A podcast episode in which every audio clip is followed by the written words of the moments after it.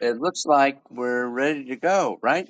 Yes, absolutely. Uh, I'm thrilled to be hosting uh, the Atlas Society scholars Stephen Hicks and founder David Kelley. And then we've also got uh, attorney and movie producer Harmon Kaslow, uh, who, along with our own trustee John Aglialoro, co produced the Atlas Shrugged movies. Uh, we also have Scott DeSapio. He's going to be uh, answering some questions as well. He may have some as well. And uh, questions once we do this opening. And we're going to try to, you know, pretty uh, loose, allowing uh, David and Harmon to recount some of what you know they went through on the movie. And during the course of things, uh, you know, we want to update the uh, upcoming series. But uh, Harmon, maybe you could start by giving us a little of your origin story and how you originally came to be involved in the movie project. Well, sounds good. Uh, before I get started, I do want everyone to know uh, Scott has played a big role uh, in in the movies as one of our associate producers, and then in the uh, upcoming potential miniseries with Daily Wire will be one of the executive producers. So uh, we we lean on him a lot, and I encourage Scott to uh, chime in. Um, as far as you know, responding to to your question, uh, man, it was uh, more than 10 years ago. Time has flown by. Uh, John and I are introduced by mutual friends. And you know, John's interest at that point in time was to not let his rights in Atlas Shrug lapse. And so he sought out somebody to help him, you know, produce at least one movie. And it led to the production of a trilogy of movies uh, based on the novel Atlas Shrugged. Included in John's uh, rights was to do a remake.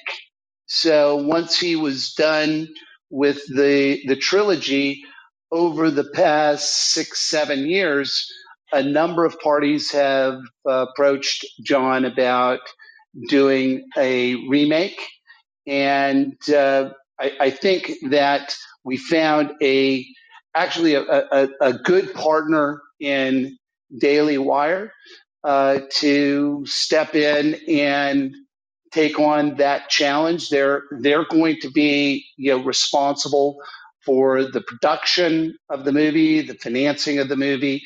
We actually have a relatively uh, limited role in it, and as we get into it, I'll I'll go through and more details uh, more detail about what that role will be.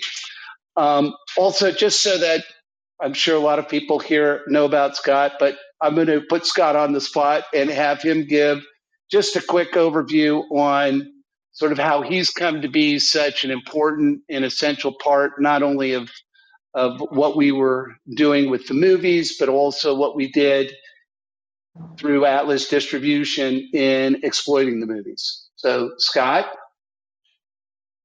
the right bottom button is the microphone where you can unmute. There we go. Hello. Hello. Hello, hello. We hear you. Your turn. All right, hold on just a minute. I'm uh, I'm in my truck actually. All right, I'm sorry. I think I'm good. Can you hear me? Yeah. We can, yeah, and uh, everyone should know that Scott is a Texas boy. yes. Yes, I am. So it's a Texas. pickup truck. So So what was the question? I'm sorry. I was trying to get myself situated. Oh no, I was just saying, Scott. It'd be great for people to just have a quick um, overview of of how you came to be so important and intimately involved in what we've done at Atlas in connection with the movies and the marketing and and those sorts of things so that uh, people understand why you have been uh, appointed to be one of the executive producers of this upcoming Daily Wire production.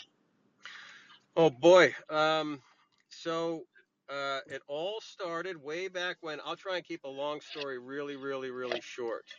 Um, I was uh, uh, I was living in Florida at the time, and I was a huge fan of Atlas. Of course, I had read it in my 20s, and I had went to build um, a business with Atlas shrugged under one arm and Fountainhead under the other arm. My my philosophical foundation was set uh, in my early 20s, uh, and with the help of Ayn's guidance and those two books, uh, I, I went on to to build a multi-million dollar software company that I later on sold. And after I sold that company, um, a couple of years, I was trying to figure out what I'm going to do next, and I found out that Atlas was being made into a movie. And I said to myself, these guys need to know that I exist because I thought who I was, because I had just gone through life with Atlas shrugged, as I said, under one arm and Fountainhead under the other. And, uh, and I set out on a mission to get them to know that I existed. I wrote emails. I did everything that I could to get their attention. And uh, and uh, one day, uh, they put up a post on Facebook saying, "Hey, we need somebody that knows how to build apps, mobile apps." And um, I actually had just finished building a couple for the iPhone, and I got a couple of design awards from Apple. So I thought, I got this. This is in the bag. Here's my opportunity.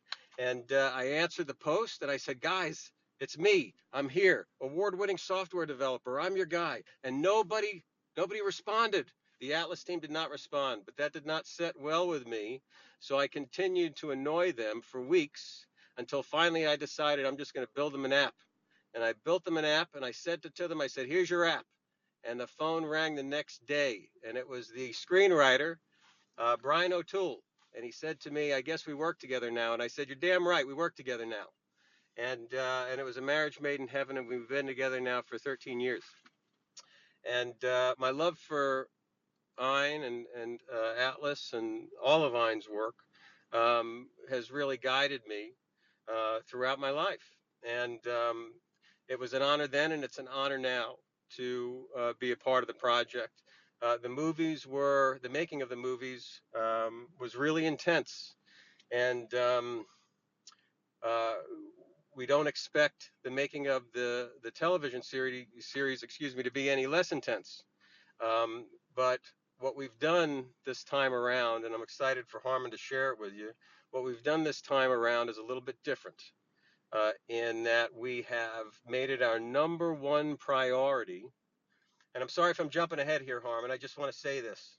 Um, we have made it our number one priority. When we started this conversation with the Daily Wire, we made it our number one priority to protect the integrity of the book at all costs to the point that there are things built into the contract. There are safety nets in the contract to ensure a uh, solid adaptation that stays true to Ayn's vision. And Harmon's going to explain more about that. Uh, but back to the original question, that's essentially uh, how I got my foot in the door, kicked it through the door, um, and uh, have not left. I have not left, and uh, and I I have no plans on leaving. So uh, in any event, that's that. So, back to you. All right. Uh, can I just jump in? Uh, we've got a lot to talk about here, but I just want to give a little more of the background. Um, John Aglialoro, uh, you know, signed an option, a 30-year option in 19, early 1990 or shortly thereafter, and it was expiring toward 2010. And after many efforts, uh, that some of which I was involved in, with uh, to try to get a major production house, major studio to take on some some you know promising ideas. They all came to nothing. So in the spring of that year, 2010, John went out to Hollywood, met Harmon, hired uh, Brian O'Toole, developed a script, hired a cast, and found the first locations for filming. And you know, met the deadline to have the the um, the, the first movie in principal production, which means filming. Within, I would say, I think by memory, it was about three months. I mean, this is a story that is, in my mind, the equal of Dagny Taggart building the uh, Re, uh, the Rio Norte, the John Galt line in nine months. Um, it's amazing, and Harmon, you know, I Harmon and Scott I think we're both involved in that, and uh, it's so exciting to um, that he made the deadline, and now you know. Granted, there were some problems with the movies. Scott and I were partners in crime in um, on with some of the trying to get some of the script changed. That was uh, like was fingernails on a blackboard.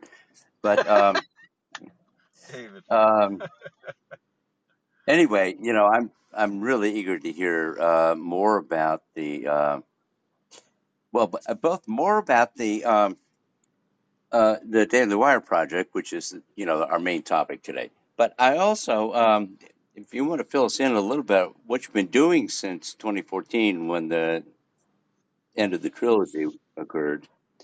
You know, it's nine years later, but you've been maintaining and kept the org- organization going, and you're doing some very inventive stuff. So I'll just put that question on the table, and then let's go to the uh, Daily Wire project. Well, sounds good. So, you know, Scott and his team built some fabulous software and applications for us to do really a lot of things. Uh, what was important to us was uh, taking advantage of the data that's available so we would make uh, good decisions with respect to booking the movie into theaters, so on and so forth. And we decided when we were done with the project to enterprise those applications, license them out. And since then, we have, uh, and, and really more recently, we've released more than 40 movies theatrically. We have a really high quality team of people to put movies in theaters.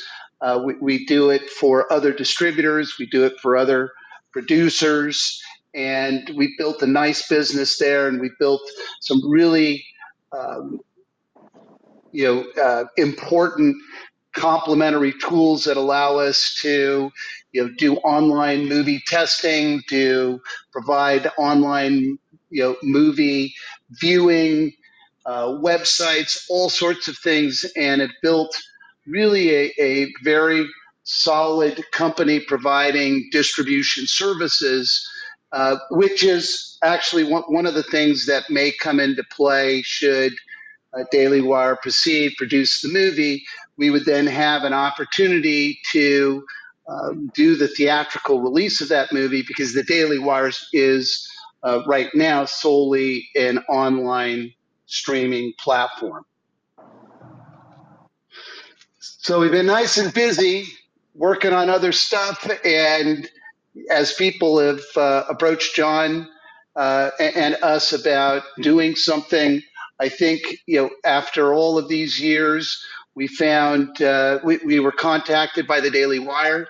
Uh, Jeremy Boring, the president there, is uh, very passionate fan of the book.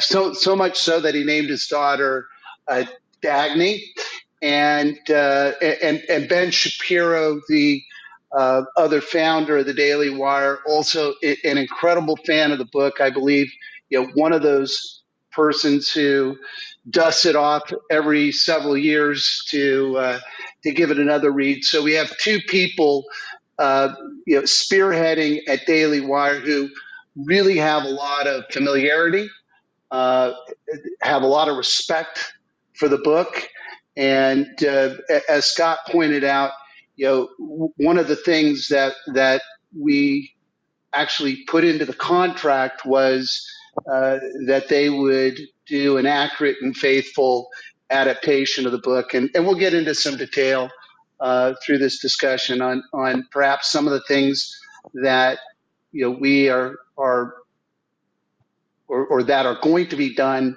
that uh, hopefully will keep us on that path and, and really make those fans of the book and, and people who uh, the book has a very important role in their life pleased with the uh, outcome. Great. Can you uh, just talk a little bit about, you know, obviously you were under these crazy time constraints, but some of the, you know, even maybe things you learned from from these tough interactions in making the first one and you know what you plan to maybe try differently this time around to the extent you you know have an impact? Yeah that that that's a good question scott. Um, you, you know, essentially what uh, what what what error that we that that that I made in in the position that I was in was not making certain that people with critical responsibilities in the production uh, love the book.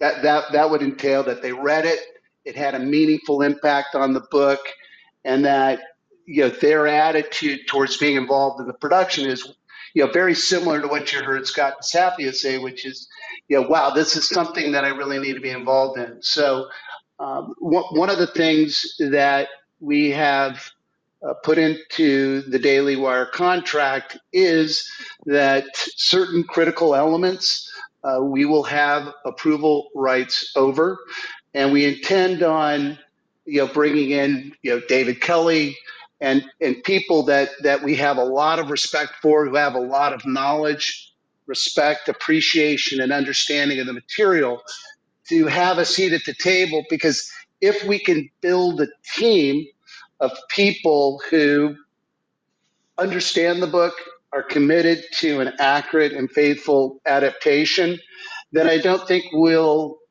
run into the issues that we encountered uh, trying to quickly put together a production and execute Atlas Shrugged accurately because uh, you know that, that just didn't that, that wasn't a formula that that worked. So the good news is Daily Wire is is you know committed to doing that and uh, having us involved, having a seat at the table.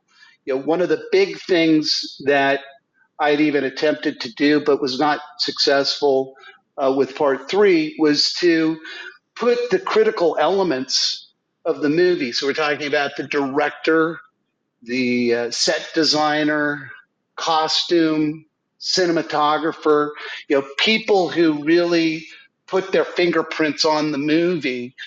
Um, to, to just sit down for a week and let's let's go through the book. Let's hear about the philosophical messages. Let's make certain that we all understand these characters. You know, we understand the, the the heroes, the villains. You know, who are the strikers? What's going on here? You know, just to have a much deeper conversation than simply going out and shooting a script. So, one of the things that uh, we, we now have in the agreement is a requirement that the top key elements will participate in a master class uh, prior to beginning the production of the movie. And uh, actually, in, in, the agreement, we refer to David as as being one of the critical elements of that. And our and our hope there is that we get in front of you know any of the questions, any of the temptation to reimagine, uh, clear up any misunderstandings that, that may exist. And even though you know we require that uh, the elements have read the book, we also want to make certain that they understand its message. So Harmon, um, jumping in again, uh, I understand that the contract, or I, I, did understand that the contract gave you and John uh, approval rights over the screenwriter. Um, but it sounds like you've got more in that contract um, in terms of you know input and control. Well, yeah, it's it's pretty limited. So we did. So so you are right. We do get to approve the writer, but also we have uh, a seat at the table uh, regarding the treatment and each script, as well as the selection of the director and other key creative decisions. What, what's important, though, to keep in mind is that ultimately Daily Wire will be making those final decisions. But uh, you know, at least we will have a seat at the table so that uh, we can do everything within our control and power to uh, present to the audience a accurate and faithful adaptation of the book. Great. That's music to my ears. Well, I think it's music to a lot of people's ears. You know, one of the things, Scott, that you brought up was the timing. Uh, actually, David, I wish it was three months John and I did not have a screenwriter April 15th with a start date of June 10th. And you know, Atlas Shrugged is one of those novels that uh, a lot of studios over time had, had sort of kicked the tires on, but ultimately, yeah. for whatever reason, you know, elected to pass. And I think, David, you know, you've seen a number of screenplays, you know, written by Academy Award winning uh, screenwriters and things of those sort that still don't even, you know, I, I don't think today even match up to some of the original writings that uh, were commissioned, including the Sterling Silliphant script that was uh, overseen by uh, Ayn herself. Um, and so, you know, what we've what we've done in this process to help Daily Wires, we put together a lot of these materials. Uh, there's a great book that uh, David you put together called Atlas Shrugged, the the novel, the films, the philosophy. Uh, which is really a primer for anyone who has an interest in trying to figure out how would you go about turning this into a movie. But I think the good news is that that that Daily Wire, at least today, is very committed to doing this uh, as a faithful adaptation. I think that they recognize like we do, you know, the important legacy value that's associated with the property and the importance of getting it right. Yeah, just a a, a slight memory for uh, from what you were saying. I remember back in I, I think it was the aughts. John had uh, was working maybe with Lionsgate. I forget. Anyway, um, Randall Wallace was writing a script, and the first version read well, but then I realized there's no strike here. Not, you know, Atlas without the strike is like Gone with the Wind without the Civil War. What what is he thinking? And you know, we I think we did a lot better on the on the um, movies thanks to you, John, Scott, my minor contribution. But um, anyway, yeah, it's I'm so glad that you're working more intensely and uh, with the Daily Wire people. So I want to, um, you know, we're getting on to the half hour point. I I want to, you know, make sure my dear colleague Stephen uh, Hicks can jump in here, and uh, I know we have Abby uh, Berenger on the call, and she's been working with you, Harmon. I know on getting someone from Daily Wire to talk at our July student conference, the Gulf Sculpt seminar. So I don't know. We have a bunch of questions, but let me let me let, let, let me just before we get to that, let me just ask: uh, Is there anything else that you know would be informative about the current state of play, Harmon uh, and or Scott? Well, I'll, I'll, chime in real quickly there. So it it appears that uh, Daily Wire has identified a writer. So the next step in the process is uh, our interviewing them. And so, in addition to uh, Scott, uh, John, and me, David's also going to have a seat at that table uh, there. And and I also think you know it's it behooves us to you know just take a moment to take advantage of the you know, the, the the knowledge familiarity that uh, you and this audience has with the material to also you know be, be able to get your insights into you know the things that you might want to see you know in a mini series based on it. You know we're not in a position anymore to really dictate to daily wire what they're going to do and because they're financing the movie and the nature of our collaboration you know, they're going to be leading that charge and making those decisions. But we'll also have a seat at the table, and it'd be a nice place for us to bring the observations, comments, suggestions of not only you, David, but but again the people in this audience to that sure. table, so that we can try with our as best we can to really have something produced that we can all be proud of, that we can uh, share with our friends and enjoy watching over and over and over again, because we know just how difficult and challenging it is for anybody to take on the task of producing uh, a movie or something based on Atlas Shrugged. For sure, yeah. Um, and s- I see Scott unmuted. Yeah. I well, I was just going to, uh, uh you know, offer uh, Stephen if he had a question to uh, jump in before I uh, go on to my next. Uh, go ahead, Stephen. Yeah, uh, it's a ger- general question about the s- specifications so far. Is there any uh, sense for how many episodes there would be, whether it would be open-ended, one, two, three seasons, that sort of thing? What's on my mind is taking a, you know a thousand pages of novel and trying to get a sense for how much realistically could be included. Yeah, that's that's a good question, Stephen. And and right now, they're looking at at doing three separate, in a sense, seasons, and following, in a sense, the structure of the book. So part one, part two, part three on that, and looking at doing somewhere between eight to ten episodes per section. So I think at this point uh, they're really using the book as a roadmap. I think that's what their intentions are. Uh, but but it will not be a, an open ended uh, endeavor. I think that their mission is to uh, go from page one through page whatever it is, twelve hundred and something, um, and um, and deliver that over the course of three seasons. Great. Yeah.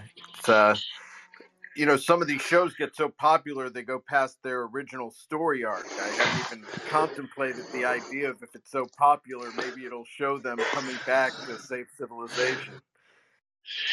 Yeah, no, I, I, I, I don't. I think the good news is that uh, that you know they, they would be straying a bit from the book, and I think right now the uh, the focus is let's let's do what we can to as faithfully as we can a- adapt the book into uh, a movie. Uh, I don't think, based again on, on on just the very preliminary conversations, there's a lot of interest in trying to reimagine things or or guess. I think that they're they're really happy with what Ayn wrote, and I think they're even happier that they now have an opportunity to try to execute it uh, correctly and accurately.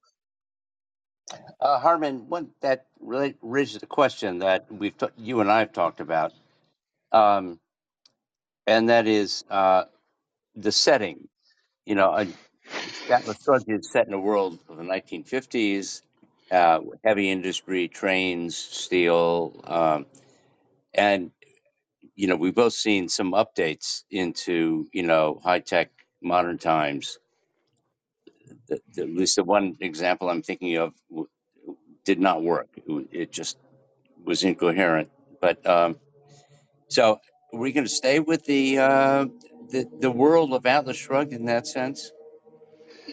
Well, I don't want to get too far in front of my skis here. Uh, it's it's not that's not a decision uh, that that we're going to make.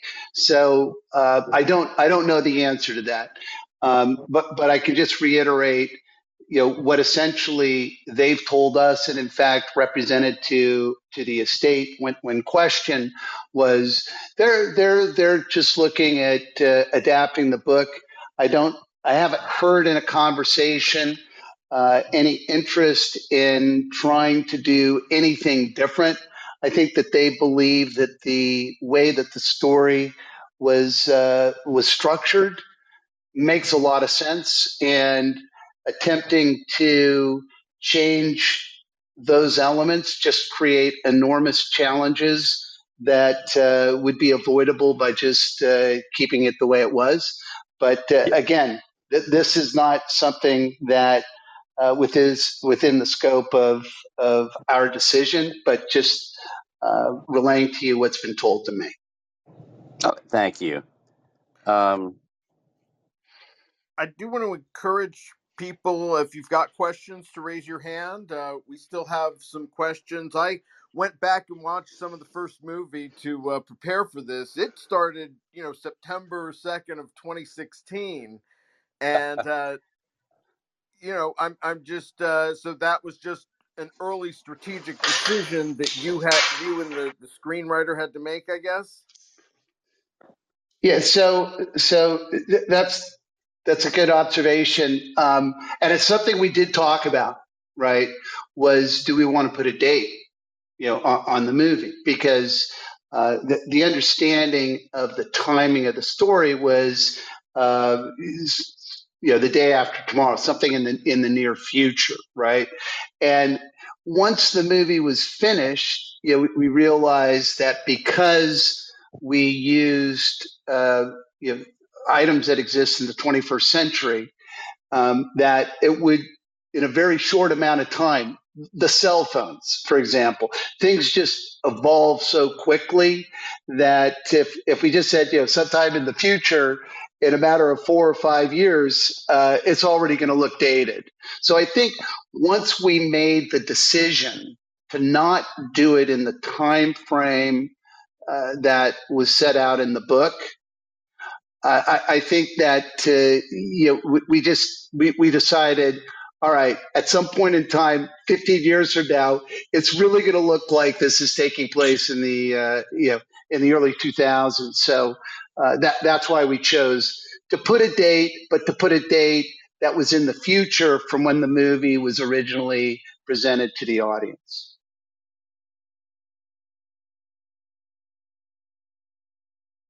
Um, I know that uh, a couple of people are now um, interested in speaking. Uh, Scott, you're the uh, organizer, so I'll let you. But I do want to get Abby in here um, uh, to talk a little bit about um, the Daily Wire option with. Uh, uh, okay, Abby, I'm just inviting you to speak. She's up. She's I up.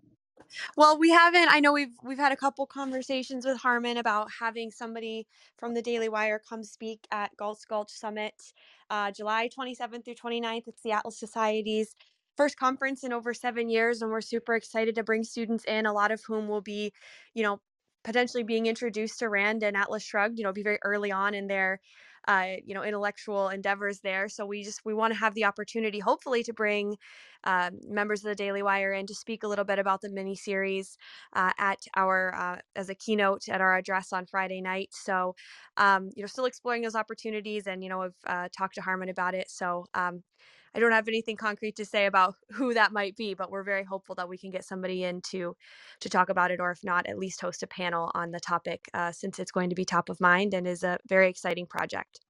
And, and if I can just you know jump in uh, on that, so the Daily Wire's headquarters are in Nashville, uh, and and really impressive. They have their studios. Uh, you know, they're they're a fast growing you know company over there with a sizable presence, um, and and there is there is a lot of interest in bringing in uh, groups who have a lot of passion and interest in uh, Ayn Rand, Atlas Shrugged. So I do anticipate that they will be, you know, supporting it, and hopefully there's a way for uh, the participants to get a little bit of the the flavor, perhaps, of what they're doing over there at, at Daily Wire, um, not only in connection with uh, Atlas Shrugged, but but maybe some of the other endeavors. But I know in our conversations, you know, with them, they know the Atlas Society exists. They know it's a great resource uh, for them uh, in, connection with the you know Atlas Shrugged miniseries endeavor. So we will continue to work to do what we can to make their participation happen, as well as hopefully be meaningful for those participants. And if I could just uh, jump in here, Abby, and I see Jag is with us now. Don't be shy about advertising this uh, event. There's some people on this call who might be interested in coming and attending as uh, adults or as students? Yes, I can certainly. Uh, I'll post the link here in the comments um, down here at the left. I'll be able to post the link there. But yeah, the event is going to be, as I said, it's our first conference in over seven years. We're bringing in students and adults trying to curate content with David and Stephen and Richard and our other scholars. Uh, the three of them are here today to um, you know talk about you know really introduce students those who aren't familiar with rand to introduce them to rand to talk about objectivism but then also to provide an opportunity to just talk about philosophy and the importance of philosophy in one's life to meet students where they're at you know talking about the issues they face day to day on their campuses uh, and just how they combat those you know ideologically and intellectually uh, the kind of leftist storm that they face on their campuses. So that's a priority uh, of ours. And I know David and, and all of our scholars are working really hard, Stephen, to uh, create this content. And yes, I'll definitely share links. Like I said, uh, July 27th through 29th in Nashville, Tennessee. Um, it's open to, we've got tickets for students, tickets for adults. So I will share the link in the chat. And uh, yeah, anything else you want to add, David or Stephen, from your end or Jag? Great. Well, uh, if not, we'll just uh, move on. Paul is joining the stage. Paul, I don't know if you've been on Clubhouse before, but you just click your uh, microphone button at the bottom right to unmute. Okay, this is my first time on Clubhouse, so I'm glad to be here. Welcome. I have a question about the number of episodes. You, you mentioned eight to 10 episodes per season. Will they be shown, uh, do you envision, on a weekly basis or a daily basis? It would seem to me that would make all the difference. Paul, that's that's that's a good question. It's not one I'm uh, qualified uh, to answer.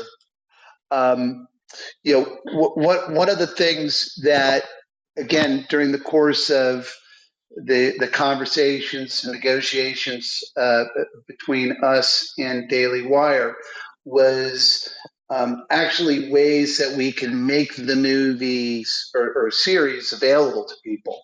And so, as as David um, allowed me to explain earlier, you know, our company Atlas Distribution has a lot of experience on the theatrical side.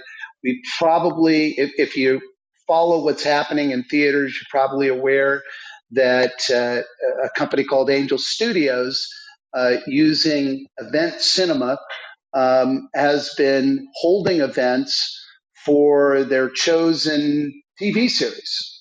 And essentially, I think they're putting a couple of episodes together and marketing them as available for people to come see in a theater. And um, hopefully, you know, something like that would be available. Uh, not not that we want to take away from the opportunity to stream or watch the movie online, but I think from where we sit, you know, if if this is done the way we expect it to be done, and, and, and something we're all very proud of, it would be a great way to do some event cinemas, show a couple of episodes, whet people's appetite, give them a real feel for how this has been executed, and then allow them to share that with like-minded people in a in a really nice setting. But um, but I don't have any specifics. And again, those those sorts of things will be Daily Wire. Um, have to be answered by the Daily Wire. They are branching into this series type programming. And in fact, right now, one of, one of the reasons things are probably not happening um, as much as certainly we would like them to be on the Atlas side is they're producing a mini series based on King Arthur.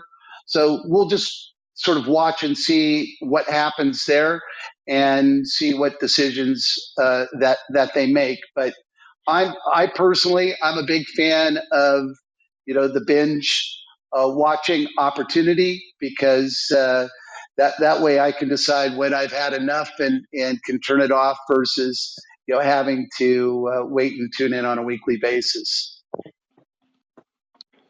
So my thought is that if it's on a weekly basis, that gives um, the viewer more time to mull over what uh, he or she has experienced in the episode, each episode, and that that would mean that we should pattern the each episode to have a dramatic structure of its own, so that there's a kind of uh, message, an idea that we want to get across, that Ayn wants to get across, but um, we needed time to think it over over the interviewing intervening uh, weeks of days or weeks. And um, that structure would be, need to be different a little bit in terms of um, incorporating the, all the events in Atlas Shrugged into episodes. Yeah. Yeah, no, I think I think you actually raise a really uh, valid point on, on that front.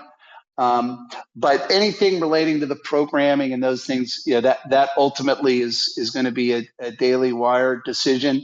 You know, I I just sense that you know if this turns out the way that we all hope it does, man, it takes a lot of uh, you know, courage to say, well, we're not going to show you this whole thing that we've created. So, uh, but but I think you do raise a good point, and it's actually one of the things that John John Aglialoro talks about a lot, which is you know, let's get people to have a conversation, you know, about it, and you know, if the book is accurately adapted, that conversation is going to ensue, um, and and David can attest to this you know, in reading, you know, the Randall Wallace script and other scripts, that when you try to condense the property, of the book, into you know a, a something that that's much smaller and can be consumed in uh, 90 minutes or, or, two hours, boy, you sure leave a lot of valuable uh, parts of the story, of the philosophy, of the message out of that uh, production. Uh, one idea in response to Paul's question, uh, Har- Harmon, is uh, we have a ton of material, as you know, and we've shared a lot of it with in the uh, developed and shared a lot of it in the course of the trilogy earlier. Um, but you know, explaining episode by episode, issue by issue, you know, I did all those screen commentaries from the uh, three parts of the movie, and some of those. Um, you know, we could adapt it as as necessary to say, here's what you just saw, and here's what it means. So anyway, that's just an offer. It's down the road, but anyway, on to. Um, Stephen looked like he wanted to say something. Oh yeah, sorry. Yeah. Yes. Thanks. Uh, the, the project is in uh, exploratory stage right now uh, from the business perspective, serious exploration. But can you speak more to the likely uh, business factors that will go into making a decision about whether to go ahead? You know, in part, you know, Atlas Society is a philosophical organization. Daily Wire has a an ideological mission as well, but it also has a has a, has a money minded side as well. So, is it going to be you know, as long as we can raise enough money, we're going to go ahead and do this, or is it uh, starting more from the business perspective that there's a certain profit outlook that needs to be there, and if that can happen, then the the go ahead will happen. It's a good good question, Stephen, and uh, certainly um, what I can tell you is, is just uh, from what I learned from conversations uh, in in negotiating uh, the deal with them. So, Daily Wire has raised or has available a lot of money. So we're talking tens of millions of dollars uh, are available to them to go produce Atlas Shrugged. So, um, so number one, there's no issue with okay. Now that we have the rights, let's go see if we can raise the production budget. So, so what was represented to us is they have plenty of, of resources that they have tied up and secured for uh, producing this. Um, you know, again, you know, the only thing that that I've seen is you know they're they look. I think they look at uh, Atlas Shrugged for a couple of reasons uh, for the Daily Wire. Number one is uh, again, Jeremy and Ben are are huge fans of the book, and uh, and, and I believe that that they think that a quality, faithful adaptation of the book in and of itself will be something very valuable, a valuable asset. Um, and, and, I think ancillary to that is uh, if they do do a great job, you know, producing it, it gives the Daily Wire an opportunity to expand its audience. So I think that's what the uh, what their plan is. But again, I'm not in a position to uh, to speak on, on their behalf. But that's the gist of the conversations that I've had with them uh, going into the deal. Yeah, plus they have uh, the extra money from Crowder now. Um, so, uh, Connie, uh, thank you for joining us. You have a question? kind of a question, but more of a comment. I'm just going to say I'm totally stoked about this series coming up, and of course, I'm very stoked about your your first event uh, like this in seven years. It's going to be great, and hopefully, we can contribute quite a bit to that, whether it be personnel or whatever the case may be. Um, when I think of the series coming up, I'm hoping they sort of handle it like. Um, for those who may have watched it, the the astronaut wives club you know i think they did a a pretty good job in going back to the period in time when it was written and and when it happened um the one critic i see a lot about that show however was that um they thought it should have been done more seriously than you know they i think they tried to appeal to everyone so i hope they don't lose um lose it trying to make it so entertaining that everyone would, would enjoy it. I hope they keep it to where the people that are are really um, fans of Atlas Shrugged feel like it was covered correctly. But um, so I guess it was more of a comment than than anything else. But um, I just want to say I'm really stoked for it, and I hope they get some great producers on it, and I hope it's like I said in the vein of like say the Astronaut Wives Club. Well, n- number one, I think you know you raise uh, you raise something that we deal with on a daily basis as a distribution company, which is um, people will bring us product and we'll ask them, "Who's your target audience?" And if they say everyone, they're really telling us it's no one.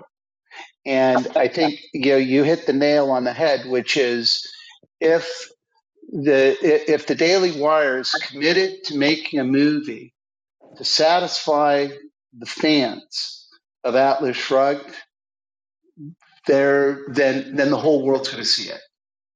But if they forget about the fans of Atlas Shrugged and say we want to make something, you know, more entertaining that's going to reach a wider audience, so so on and so forth, um, probably not a good idea. I agree. So that that's my hope, and uh, I hope they get a great producer, like they get Stephen Ryd- Rydlick or someone like that to to do it due justice. But I'm incredibly stoked for it, and um, unlike some other things, I'm prepared to go into it hating it and saying the book is better. And sometimes I'm proven wrong, and I've got a good feeling about this one. Good. Um, one thing that uh, Connie's um, question reminded me of is that you know Atlas Shrugged has a has a definite style. It's a romantic novel um, with you know a big big story to tell and a big theme to uh, that's woven into the story.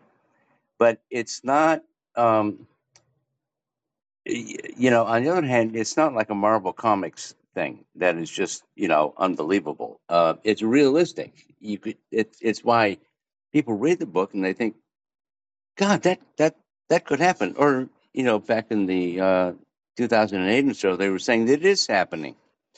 Um, so th- that's a really hard aesthetic um, goal to achieve, and um I'm wondering if uh, you know what you think about that and and uh, how how you think that might that that aesthetic aspect of it might be achieved with uh, Daily Wire. Are they on board with that? Well, I, you know, I, I think that the the the answer to that is in the interview of the writer.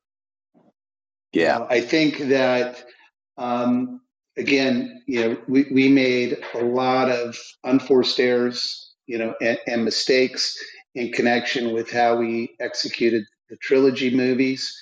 Um, and sometimes, you know, one of the mistakes that I made was we can fix things in post. You heard that a lot.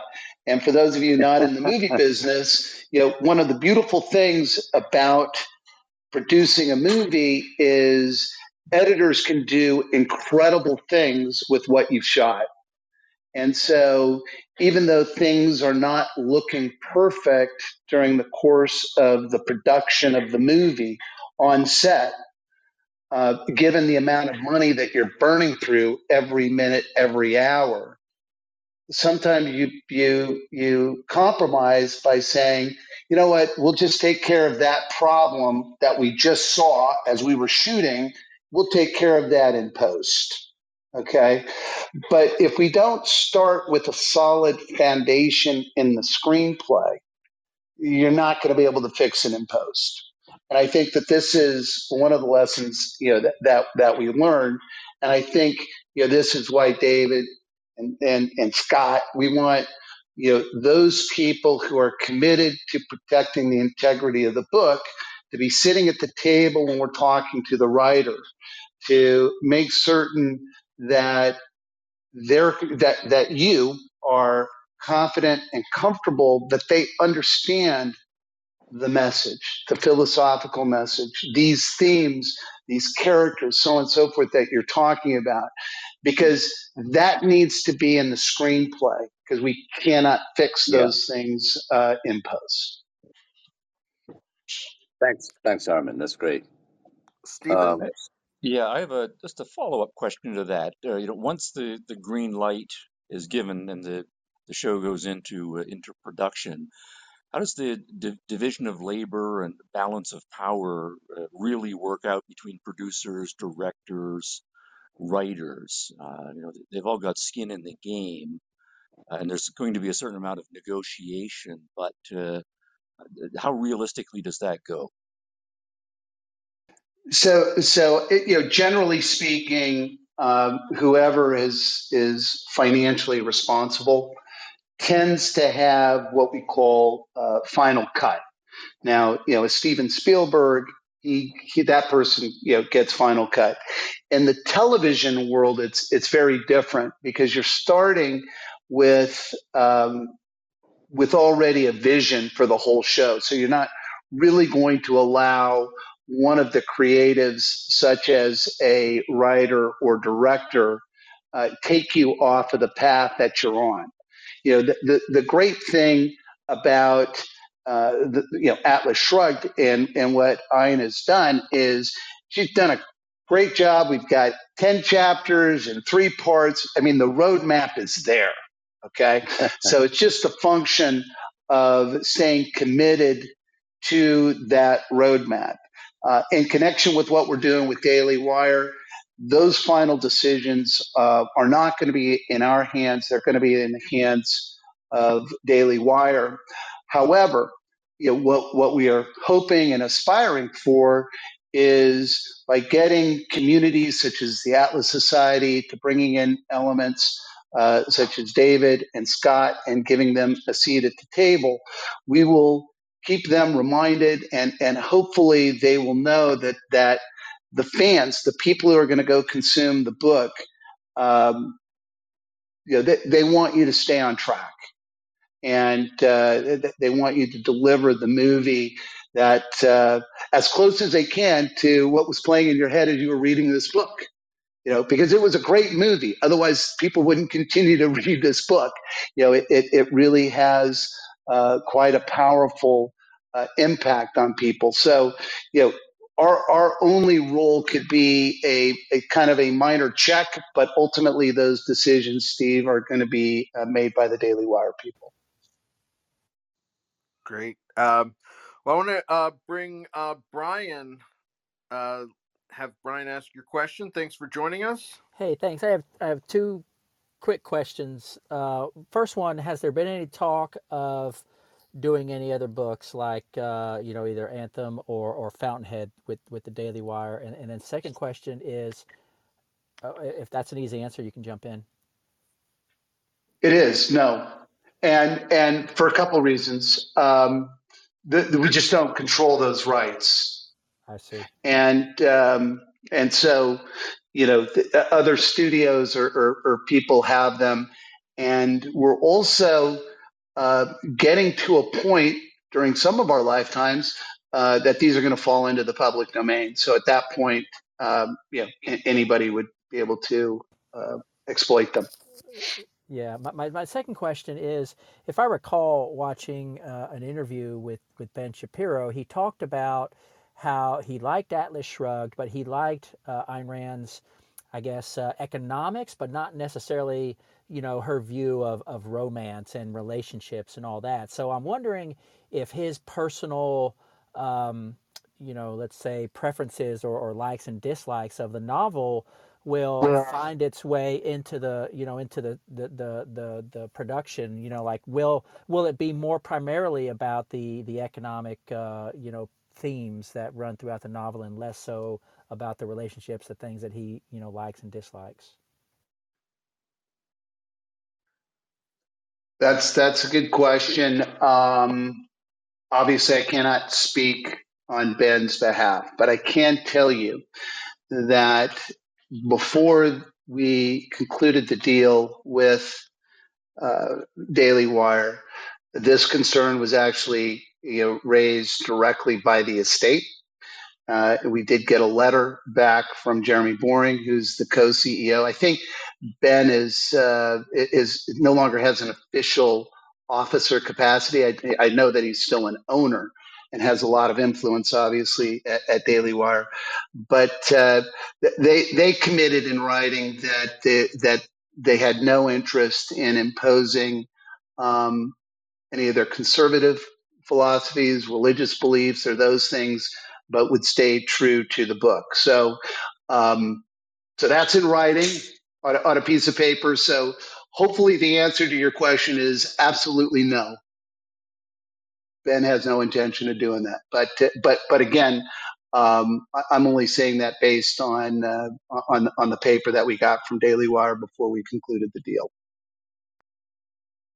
thank you Great.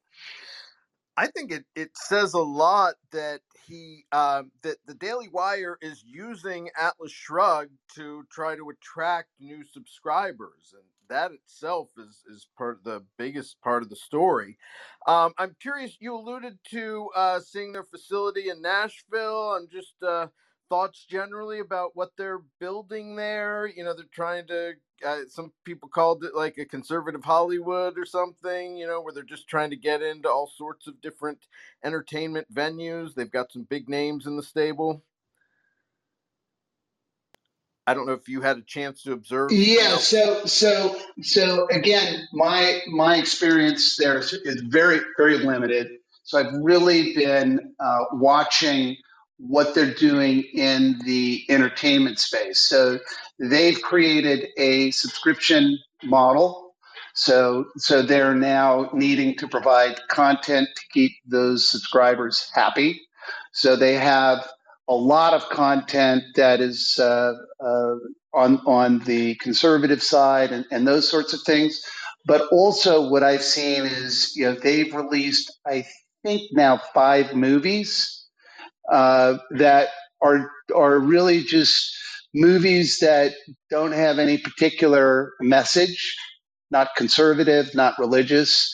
I mean, uh, one or two of them I think were uh, consi- I would consider them in the horror genre of that sort of thing. So uh, they're looking at doing uh, some programming for uh, family level. So I don't think that they are committed on their uh, on this kind of secondary content that it has to be something that speaks to the philosophical tenets of Ben or Jeremy. I, I think what they're what they're looking to do is saying, hey, people are giving us money every month. We want to just you know give them things that are not necessarily things that Hollywood would deliver to them, but would be at the same uh, caliber of production quality. So, you know, I, I, I, I which is unique because in the sense that you know obviously they need to keep the the people who have come to them for conservative content and and this uh, religious content. Obviously they want to keep them in there but i don't think that they're solely committed to that that they uh, they have released and are releasing things that that have no tie to either one of those. So uh, while there's there's great fear that Atlas Shrugged being under that particular umbrella uh, may not necessarily appeal to the uh, wide fan base of people who have read and love Atlas Shrugged. I, I don't. I think that they're looking to provide content that uh, doesn't have the conservative or religious uh, messaging burned into it. Great. Uh, we're glad to have uh, senior scholar Richard Salzman join us. Richard? Yeah, I just wanted to reiter- reiterate the earlier comment uh, or elaborate on the, the one about Ben Shapiro and his potential involvement in this.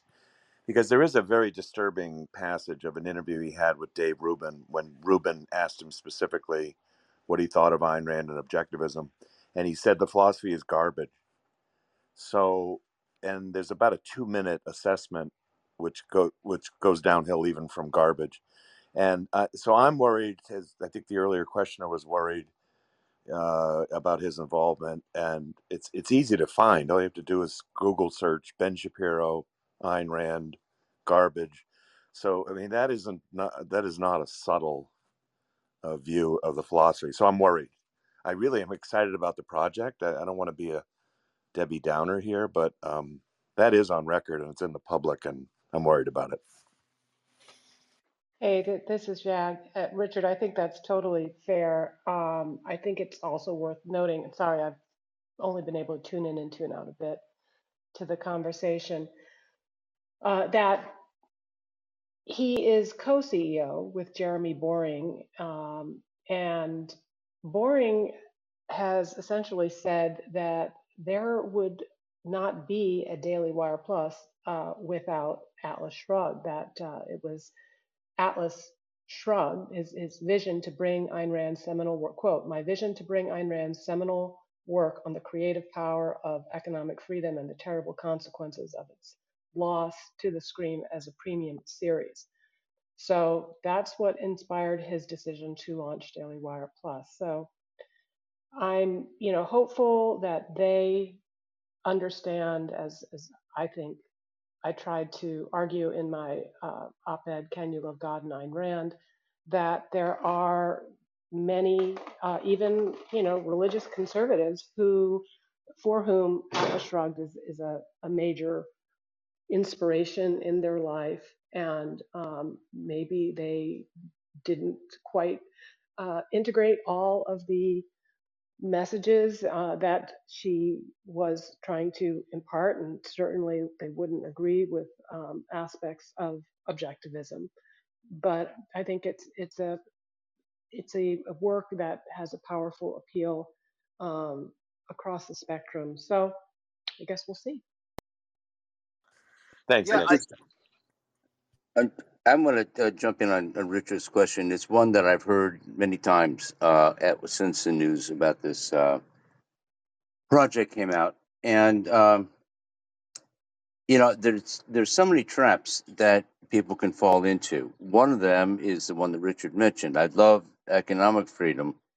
Uh, I don't know about the romantic stuff. You know, it's one of the very essential short list of essential themes in Atlas is how the mind body dichotomy. When you get rid of it, it applies in parallel ways to sex and romance and to business. Both involve intelligence, spirituality, both involve something physical. And if you don't get both sides of that, you've missed some of the drama and some of the philosophical sheer power of the novel. So, you know, I I'm, I'm not projecting anything, and you know we'll have a shot in talking with the writer, and you know I'm not worried. I'm just saying that it is an issue. Yeah, and I think it's also possible that uh, a lot of uh, people on the cultural right uh, post COVID have maybe seen Atlas Shrugged in a new light in the face of uh, an administrative surveillance state. So, uh, you know, um, we'll see what happens. Um, I'm. Uh, this is for uh, Harmon or Scott. You know, I know that it, part of what was going on with the Atlas Shrugged movies was this pushing to a deadline, and I'm I'm just curious, uh, just if if any of the old. Uh, you know schism stuff that's been going on uh, played a role and did it did it hamper production at all uh, some of the old, uh, you know, where th- there were people kind of chomping at the bit for the movie not to be made in time. Well, um, I, I I can only tell you, you know, what what I experienced going through the process, and then what happened afterwards. Okay, so when we when we went out to, for example, cast the movie, so on and so forth, there there were certain apprehensions from lead talent to be associated with it. Okay, uh, but we also weren't in a position to go pay, uh, you know, an A list type actor to be in the movie.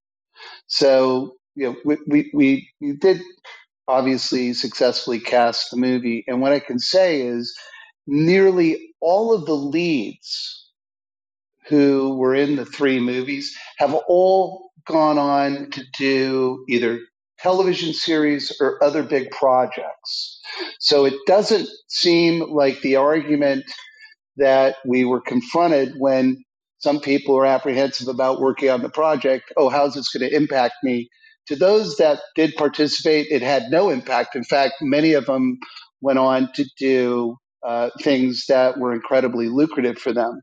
What we did see, however, was, uh, and, and again, this this was our fault in the people that that we selected that that they weren't supportive of the movie, that they didn't really understand, you know, the the the characters that they were playing or the philosophical message of the movie that they were acting in. And so to avoid that mistake, that's why in negotiating this deal with Daily Wire, we've tried to put in some guardrails so we don't make that mistake. I mean, wouldn't it be fantastic for Dagny the the the, the woman cast to play Dagny to be so proud and happy to do it that she becomes this phenomenal spokesman for Atlas Shrugged, and uh, and, we didn't do that, and, and we didn't find those people, um, and and again, you know, David had mentioned it. You know, one excuse you know was was a time crunch, but um, Daily Wire doesn't have that today. And certainly it's one of those things that we're going to, you know, w- whatever we can do, the limited amount of approvals and, and consultation rights that we have, to try to make certain that we, we get people who are just so excited because of their familiarity and passion for Atlas Shrugged to be part of its production. And I think if we can, uh, if we can achieve that, then the community of Atlas Shrugged fans are going to be really happy uh, with, with the end product. Because not only will we have these you know, new ambassadors, but they'll also have a really deep understanding and appreciation for the words that were they're being asked to, to recite and the roles that they've been cast to play. That's great. It's interesting. I heard something from Gary Cooper after he saw the screening of The Fountainhead. He had a similar experience where he felt he didn't capture the character right. Um, go ahead, David. Yeah, I just it's another question, uh, but Harmon and, and Scott, um, as you know, we wrestled with this uh, with the trilogy. Atlas Shrugged has a number of lo- relatively long speeches. Um the money speech that Francisco gives, uh, the speech uh, Hank Rearden gives at his trial, and then the uh, the mega speech, Galt speech, and you know, obviously, though you can't do them all at length, at full length in a movie. Um, so I, I remember I, I worked on all of them with screenwriters, and just condensing those into a viable um, something that captured the theme and the point in the plot, but not uh, you know keeping the time limited. Uh, I guess this is an issue for the screenwriter, so I, it may be premature to talk about it. I just what have I'd be interested in any thoughts you've given to that uh, at this point. For me, none. you know that, that that you're you're absolutely right. It it it's up to it is up to the to the screenwriter, and, and the one you know the one thing that is different between what John wanted to do with his opportunity to produce a trilogy and what the Daily Wire is doing is because they are a streaming platform and in complete control of their domain, for lack of a better term, uh, they're they're not subject to time limitations. So I think you know if we're able to put together the right elements, we're not going to have someone uh, barking orders at them saying, you know what, this is just too long you know, uh, or this needs to be 42 minutes and 40 seconds because we need commercial breaks and things of that sort. So hopefully they'll feel that they have the creative freedom to make certain that they deliver all of the moments in the book that have such important and memorable meaning to the fans of the book because they're they're under no constraints to try to do it in some limited amount of time. So hopefully, you know that change in dynamic, David, will you know give them uh, some confidence, uh, knowing that. Uh, you know they, they don't need to you know in a sense rewrite edit well let's get rid of this you know they should just do uh, what what they feel is uh, is is the best way to accurately um, you know adapt those particular scenes you know into the book uh, pardon me in, into the the program that they're producing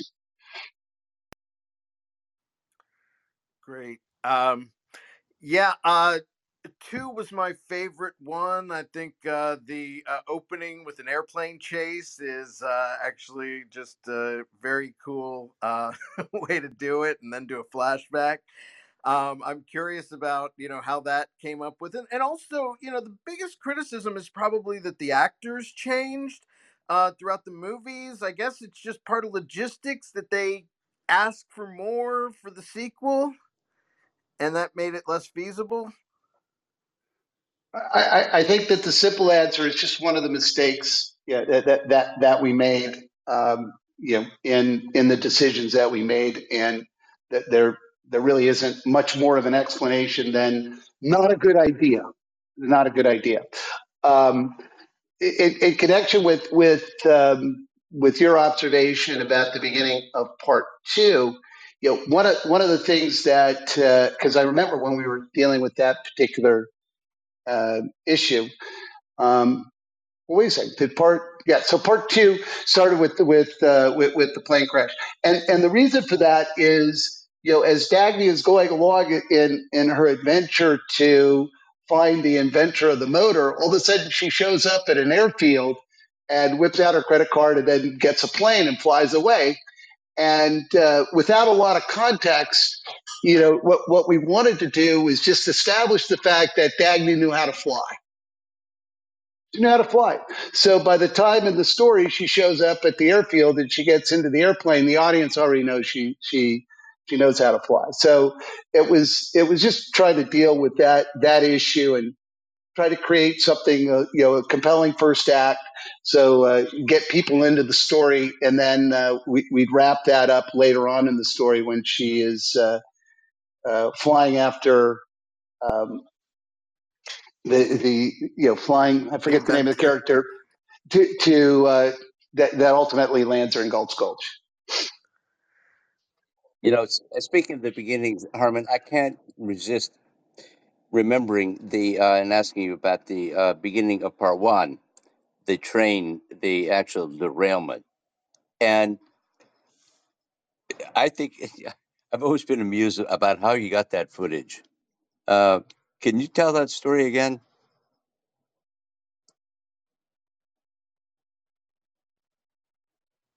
Sure. Sorry about that. Yeah. So, um, so, so in the production of movies, there is kind of your primary production group, and then they have something called a second unit, which typically is just a cameraman, a couple of producers, and and uh, other people. And you know, we knew that we were going to be faced with building uh, the John Galt line, and so we sent out a crew uh, to see if they could find somewhere in America where they were replacing rail tracks. And um, th- this wasn't, uh, you know, th- this was 2010 so it's about you know almost a decade after what 9-11 and so we're still a little skittish. So here's this crew out there. They, they finally found uh, in virginia i think it was is this uh, group from union pacific. They were repairing or replacing the, the rail tracks so here's a group in a van and they're on the side of a road and they open up the door and you know, they've got a camera pointing now at this train in the middle of nowhere. And of course, the guy, the, the engineer of the train, calls whoever security and says, you know, it looks like somebody is trying or about to do something to this train. Had no really idea what was going on.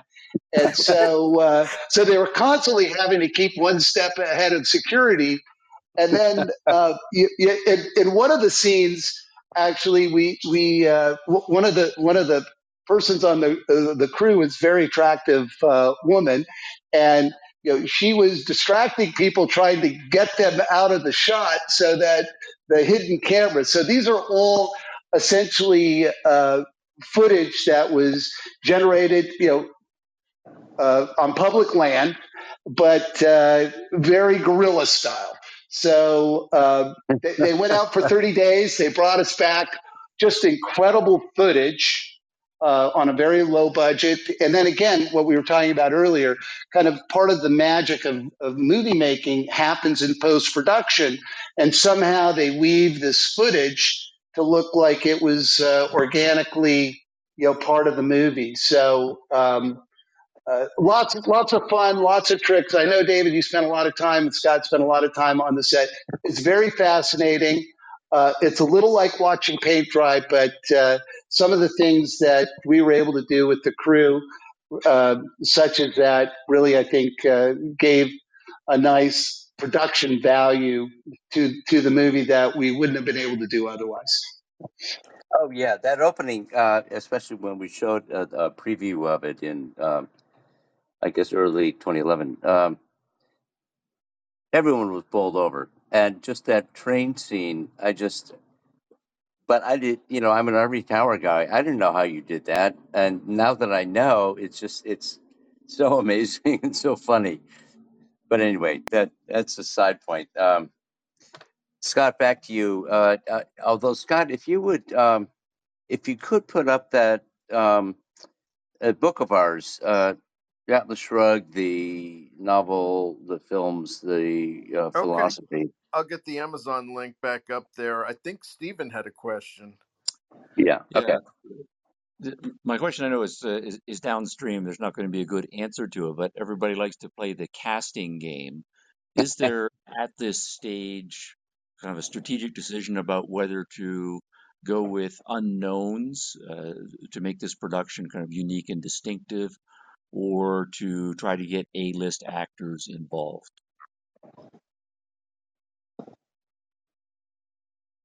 That's another one of these questions. Unfortunately, uh, no, I don't. I don't have the answer uh, for you on that. So, but but there is a quasi answer, and the quasi answer is Daily Wire's not under any um, pressure or requirement with respect to anything regarding the movie. So normally, you know, an independent company uh, such as the one John uh, had created, Atlas Distribution, if we were wanted to get a major studio, for example, to distribute the movie, casting a recognizable name would be absolutely required. Okay, but if you're not needing a third party to come in and support the movie from a distribution standpoint, then it doesn't matter.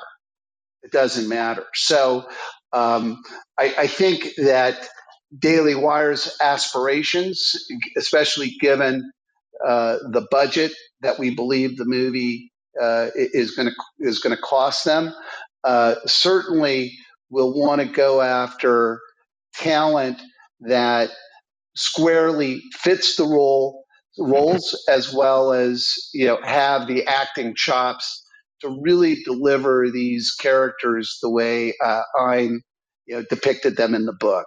So they're not going to be restricted to going after perhaps an A-lister, but I do think that they are committed to getting really quality actors um, who who can authentically play these characters so that you know the, the the overall production is enhanced by those casting decisions. Great. Uh, yeah, someone in the chat said get Travolta. Uh, we'll see how that plays out. But um, we um I, i'm curious you know just uh another scene i really liked was the uh rearden steel plant disaster and francisco coming in to save the day. Um i'm curious if you've had even high level conversations about what might be the you know toughest scenes to shoot or just even from your experience with the first run what were the toughest you know is the speech going to be its own episode any um thoughts on uh, Harmon or uh, Scott is gone?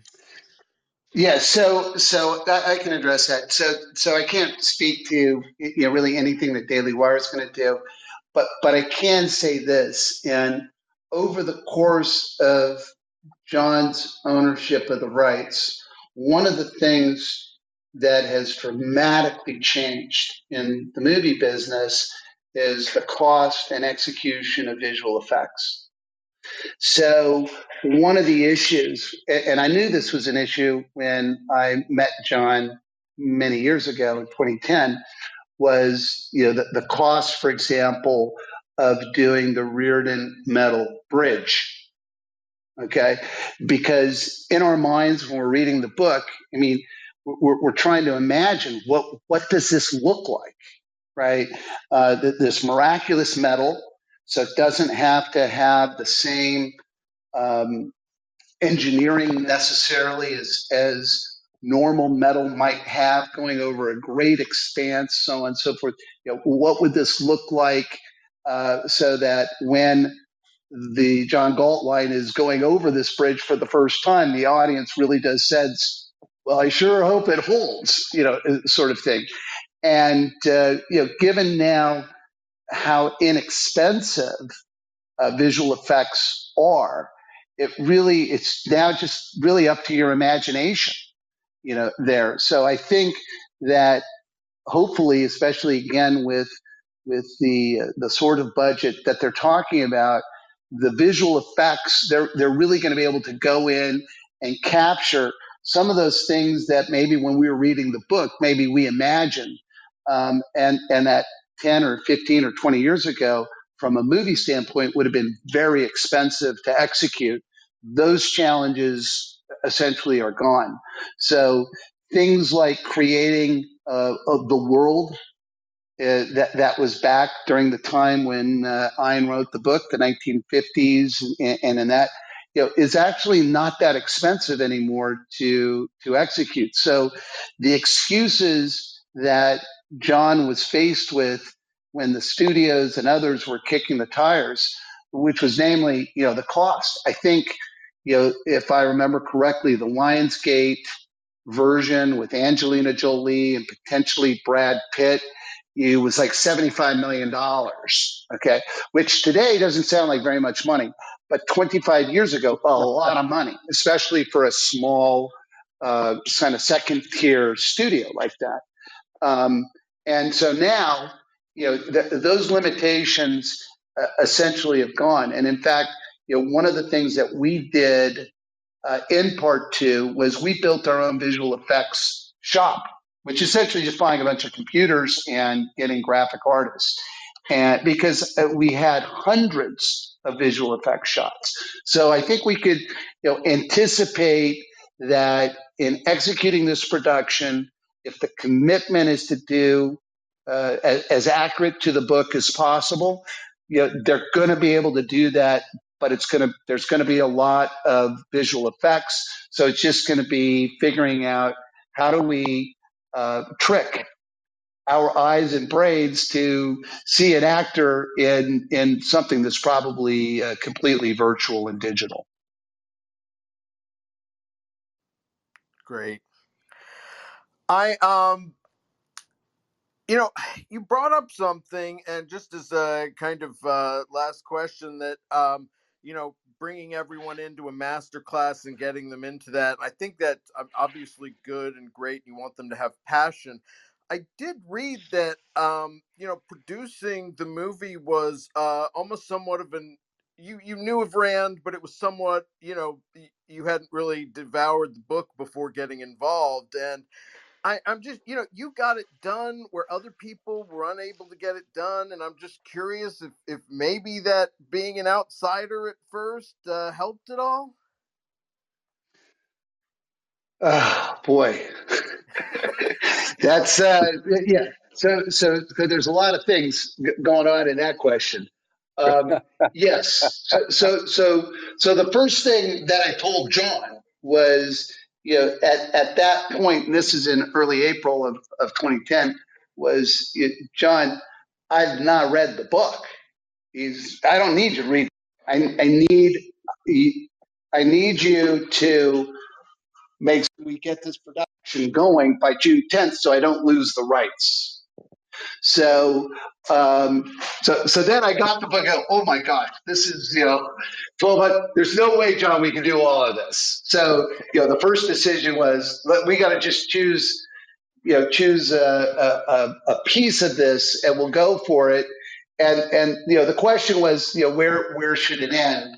Um, and should it end at uh, at the Rearden Bridge, at the uh, pardon me, at the Rearden Metal Bridge, or do we take it all the way through to uh, you know Wyatt's uh, burning up his his oil fields?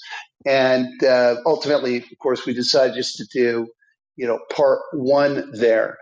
Um, I, I think the issue was just time, the compression of time forced some decisions that um, impacted the end result. And, and we can just kind of leave it at that. Daily Wire, fortunately, is not under that gun today. They've got two years. They've got to start by November of 2024. Okay. What I was told recently was the track that they're on is to get the first season written by the end of the year, open a production office at the beginning of the year, start shooting in March of 2023, the first set of episodes. So if they give themselves that window of time, there's no excuse for them not to do a great job uh, especially with somebody experienced, because that's going to give that writer ample time to really think through um, how to um, to to create a compelling screenplay to be shot. But when you compress that time, there um, you just start with paper cuts, and you know what happens when you get too many paper cuts. So um, one one of the things you know that that we're pushing is don't don't make the mistake that we made and wait to the last minute. Now, you know, as David pointed out, John had many many years uh, in, in which to get this thing going, and had many many false starts by you know prestigious studios and so on and so forth. So uh, in in really moving forward with Daily Wire, again, some of the things that give us confidence that they're going to be able to proceed, that they're not going to have casting requirements like a studio might. Um, they've already raised the money there. Uh, the team, the base team that they have, have a deep familiarity, passion for the book. So I think those three things, um, you know, put them in a great position to be able to succeed if, in fact, they don't, uh, you know, succumb to the temptation of reimagining something or you know imposing what they think as opposed to what Ayn wrote. Uh, Harmon, can I just jump in and clarify the schedule for a minute? Um, you said that um, by November 2024, that's for the whole series to be done. No, that's it. They just need to start by then. This, uh, the So start. so they're they're they're a year ahead of schedule. They have two years of part of their option. But I, again, in my most recent conversation, they believe they're going to be able to start production in March of 2023. So, so what will happen, David, is uh, especially in the context of a series, there'll be one writer that will uh, typically come up with a, a treatment, perhaps uh, you know a Bible, perhaps one episode uh, teleplay yeah. with an outline for the others. And then you open what's called the writing room, where you'll have a number of writers, anywhere from two to six or seven writers, who then will be going to work based on that Bible, or, you know, in, in this instance, we have the book. The book is essentially the Bible. Uh, and, and so you'll have a lot of people able to work on creating those uh, teleplays as they're going through uh, the production. So um, I don't expect them to do some of the things we did, which is, you know, I think they'll be using the same cast. So they're going to want to keep those people working until there's a nice uh, organic break in the storytelling, which is typically between seasons um, there, and then be able to keep continuity going from uh, the first episode all the way through to the last episode. So essentially, once they crank up that engine, you know, it, it, it'll take them across the finish line. Okay, so Harmon, I just want to clarify. You said uh, you referred to March 23. Uh, that was a month ago. You mean March 24. Yeah, pardon me. March 24. Sorry, sorry, Okay. sorry. March 24. My bad. Uh, so Now I know that. why I confused you. yeah. Great. I said, whoa, are we going back in time? Is, there- is there a time machine here? Um, No. So March, uh, March uh, next year, a year from now, is uh, when they would expect to have a uh, a script for uh, the first season. No, that should be by the end of the year. what could, if everything goes right, what could we see as a possible, you know, premiere date? Um, okay, so yeah, I'm just this is uh, And no, we won't hold you anything. real, real guessing on this. So if they started, if if they start in in March, uh, and and again, this goes back to an earlier question, which is, well, how are they going to release these? So you know, if they're going to just release them episode by episode, as opposed to here are three episodes or here's all ten. So depending on that decision. Um, six to seven months after they start, they should have the first one completed.